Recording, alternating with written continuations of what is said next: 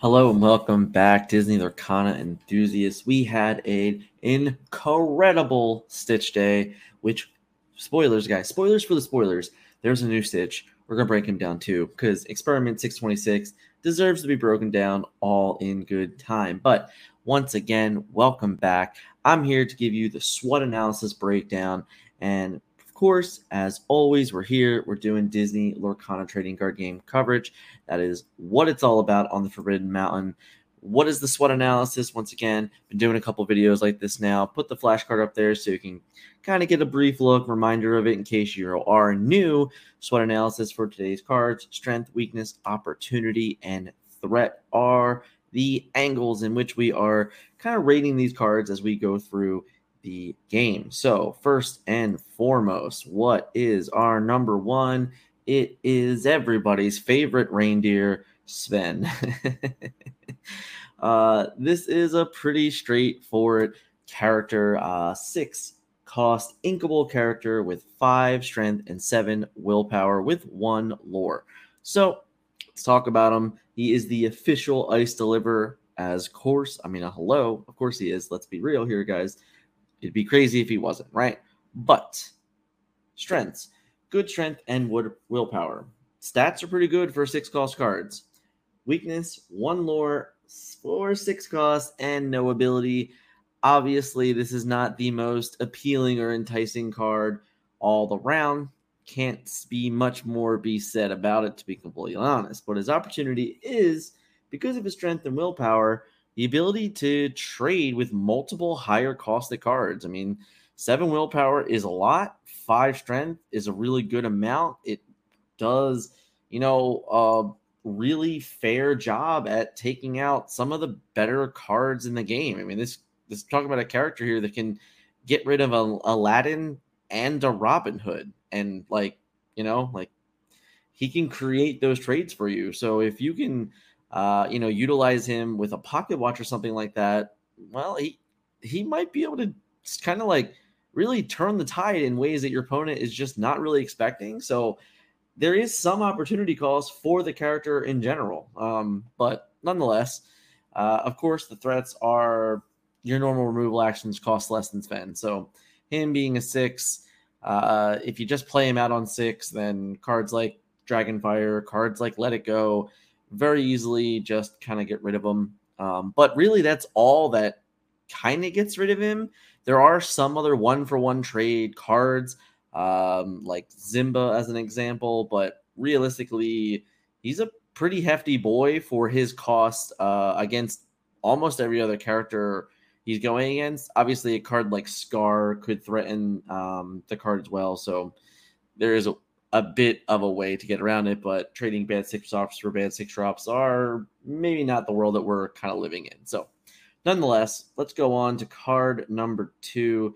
As we approach it, we bring it up. And yeah, listen, first things first, the art on this card is unbelievable. I mean, like let's bring this up to full screen so you guys. I mean, look at this. The ability that she just, you know, letting her hair down is such a perfect thing. Uh, I want to touch on the fact that it's a dream-born character, which we still don't fully understand what it means, but uh, through some other forms of media that you guys can find an approach of other content creators like covering these things like Dreamborn and the arts and all these different stories about uh you know the flavor text and things like that like this card is lorcana at its finest and the art really truly represents it and i'm so excited to find out more about this particular card in general but let's break into it let's talk about uh the wonderful rapunzel letting her hair down she's a six cost uninkable card with five strength, four willpower, and two lore. And then she has the ability, which is Tangle. When you play this character, each opponent loses one lore. So let's break down the SWOT first, and then I'll go into uh, a little bit more of a thought that I have personally for this card. So the strength is great art, of course, uh, good ability, and two lore. All good things that you kind of want out of your six cost cards. Its weakness is, unfortunately, it is uninkable, right? Being uninkable, I hit, wrote there's a there's a typo, guys. That says unthinkable. It's uninkable. Excuse me, very sorry, but it's uninkable. Uh, low willpower as well. So like that four low power at six cost is definitely on the lower end and not so great. We'll get back to that in a minute.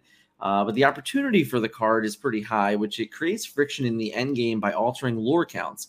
It also is a really great pairing with Aladdin and a lot of lore disruption. Princess Synergy as well. She is a princess and only currently with Moana, but nonetheless, there could be more of that to come. And lastly, the threats is it trades so very poorly with almost every four cost character.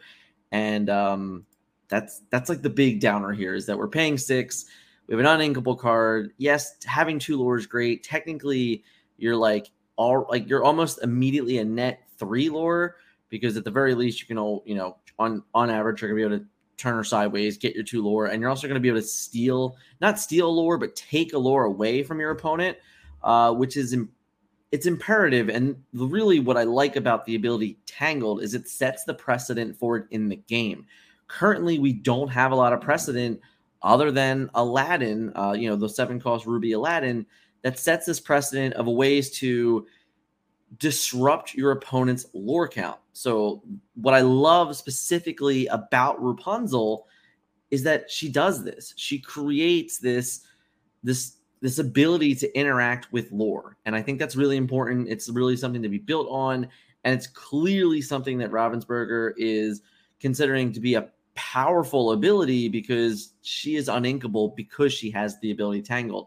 Everything else about her screams that she should be inkable, but they must truly believe that that ability to remove a lore from your opponent is worth the card not being able to be inked. If this card was an inkable card, I think it would be a four of in every single Ruby deck. And that's where I am with this card. I think it's a very, very solid card, but it's going to get put into this you know this package of uninkable ruby cards that you have to compare with and when we get the full set it's going to be really hard to you know truly find room for her in your deck um, in certain matches already because you already know you're going to go in you have you're going to need like four dragons fires and plenty of other uh, really playable options so that's her biggest fault right now is the uninkable on her is definitely going to weigh her down and be an anchor for sure so let's get into the final card of the video so we have Stitch, Careless Surfer. Uh, once again, I mean, seriously, like just this art is a plus, right? Like everything about this is going on. It's another wonderful piece of art that I'm very, very much looking forward to the Lumineers uh, breaking this down. I know they covered it already on Twitter. I mean, it was the art's really, really incredible, guys. Seriously, shout out to all of this. Um, the artist is phenomenal, and I can't I can't say enough about the art that was released on the cards today. But Stitch Careless Surfer is a seven cost inkable character, four strength, eight willpower, and two lore. Uh, we're gonna bring him up into full mode, give you the full picture here. His strength is he has eight willpower. I mean that's gigantic. Uh, additional draw power for Amber and allows you to refill your hand for a final push, assuming you have uh, the right board states. He does, uh, I missed this earlier. His ability is Ohana is when you play this character, if you have two or more other characters in play, you may draw two cards.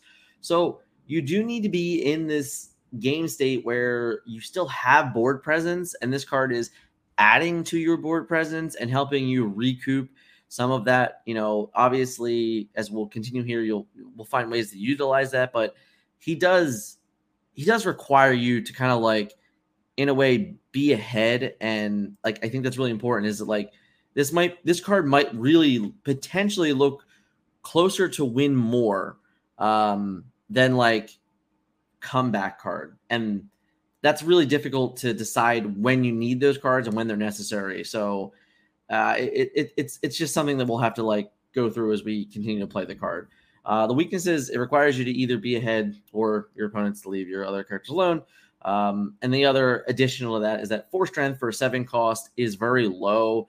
And the last little portion about this worrisome card is that it is a legendary. So it might not be entirely accessible to all players at the start of the game. So if this is and you know this ends up being a particularly great card and a necessary card, then it could be a, a weakness of the card in general because might just be hard to obtain and cost you a pretty penny in the end.